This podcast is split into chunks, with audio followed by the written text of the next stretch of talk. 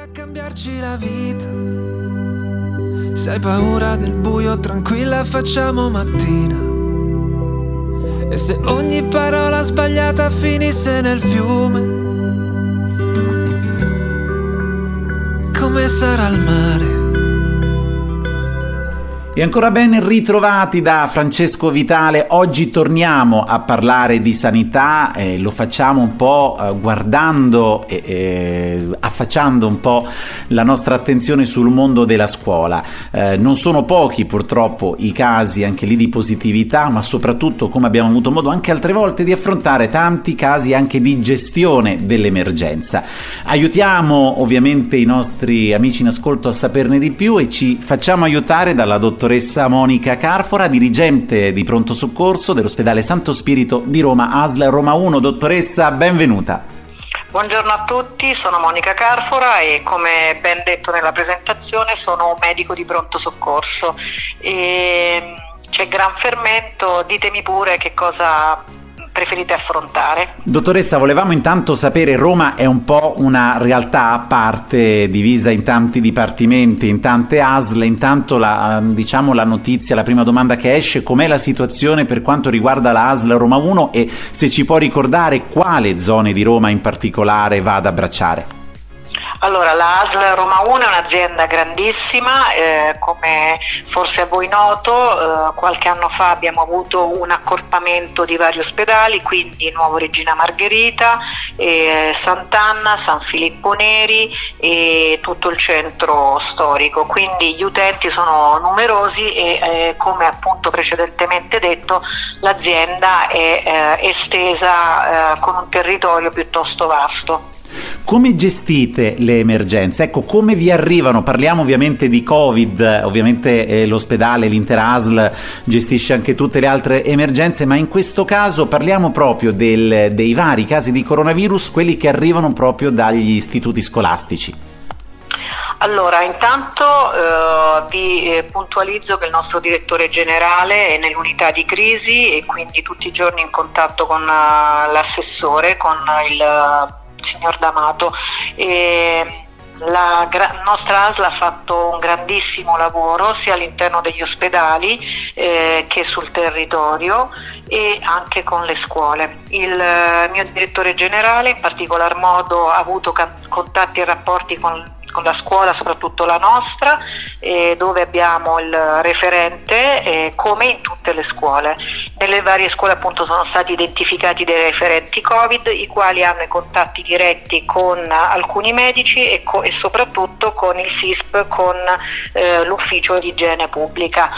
Ehm, ad, ad, oggi i casi in ambito scolastico sono pochi per fortuna, ma eh, questo dipende dall'epidemiologia della malattia che non colpisce moltissimo i bambini, eh, colpisce invece eh, in maniera un po' più ehm, frequente gli adolescenti e i liceali e eh, sappiamo invece avere un grande sviluppo nella età adulta e negli anziani.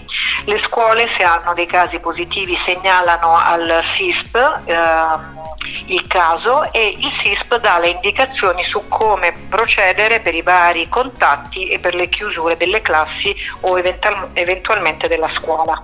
Ecco dottoressa, spieghiamo proprio bene questo procedimento, in particolare proprio quello che riguarda un, l'eventuale caso di positività e soprattutto la uh, differenza che c'è tra un contatto stretto piuttosto di un non contatto stretto, quindi all'interno di una classe piuttosto che dell'intero istituto, per capire anche ciò che avviene dopo. No? Eh, molte volte si fa molta confusione tra quarantena, isolamento fiduciario, chi lo deve fare e in che modo modo, come funziona e quali sono le differenze anche in questo caso?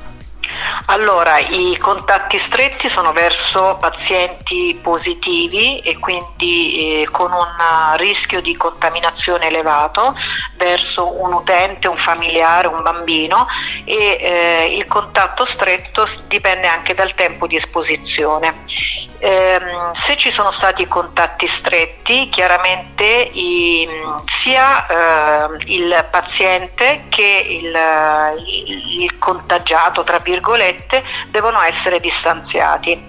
Il distanziamento ha due eh, figure, che eh, si tratta di isolamento o, o quarantena. Nel caso di quarantena evidentemente il contatto stretto ha provocato poi una malattia, nel caso di isolamento invece si fa isolamento precauzionale quando il contatto stretto non ha generato positività ma ha generato solo eh, appunto eh, momento di ravvicinamento. Quindi nel contatto stretto il paziente è chiaramente isolato in strutture ospedaliere o strutture alberghiere, il familiare congiunto alunno, amico, conoscente invece ha diversificazioni nell'attuazione dell'isolamento domiciliare piuttosto che quarantena. Quindi facciamo un esempio, mettiamo in conto in caso che un mio figlio, una mia figlia entra in contatto, comunque eh, risulta, potrebbe essere entrato in contatto con un suo compagno, una sua compagna di scuola nella sua classe, che cosa succede se è positiva ovviamente questo suo compagno o questa sua compagna di classe? Se un compagno è positivo è considerato una persona che può contagiare, pertanto tutte le persone devono essere isolate dal contatto positivo. Saranno sicuramente eh, distanziati con proprio eh, fisicità, cioè eh, il positivo sarà a casa sua la persona che è venuta a contatto sarà a casa sua, bisogna proprio separare le persone e il SISP cercherà gli altri contatti. Quindi il positivo deve essere stato notificato affinché il SISP, igiene pubblica, rintracci tutti i contatti di quella persona. Fatti tutti i contatti, la persona in sé è, è, obbligata a fare durante il periodo di isolamento, è obbligata a fare un tampone, se sì, no. quando o in che tempi? No, il, eh, bisogna fare sorveglianza attiva, il controllo del sintomo. Perfetto, quindi in questo caso va in isolamento, viene distanziato, se non ha sintomi sta buono, sta buona quei 10-14 giorni, dopo che cosa accade? Dopo ritorna sicuramente a contatto della comunità. Quindi l'isolato va a casa sorvegliato, il positivo viene quarantenato e ricontrollato, l'isolato rientra dopo 10 giorni se asintomatico, il positivo rifà il tampone e ritorna se negativo. Perfetto, anche eh, tra le altre domande c'è chi eh, ha tanti timori tra sierologico, tampone rapido, tampone molecolare. Vogliamo rassicurare eh, anche sull'utilizzo delle diverse modalità e soprattutto sul fatto magari, in qualche modo lo stava dicendo, ove non necessario anche di, di evitare magari anche di intasare i vari drive-in o walk-in per poter fare questo esame? Assolutamente, oltre al distanziamento bisognerebbe fare educazionamento, è una parola impropria, Brava. quella che rende più l'idea. Allora, se si è negativi nel senso che non si hanno sintomi, una persona non ha nessuna ragione di doversi sottoporre a un tampone. Il tampone non si dovrebbe fare per curiosità, il tampone si deve fare se c'è necessità.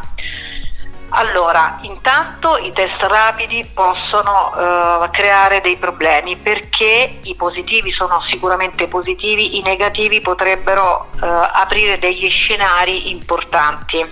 Se si è sintomatici e un test rapido è negativo c'è qualcosa che non va. Ad ogni modo il test più attendibile è sicuramente il tampone molecolare che va contestualizzato anche alla sierologia.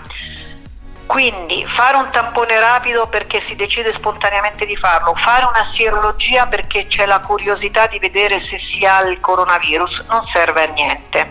Il test attendibile è il test molecolare in corso di clinica.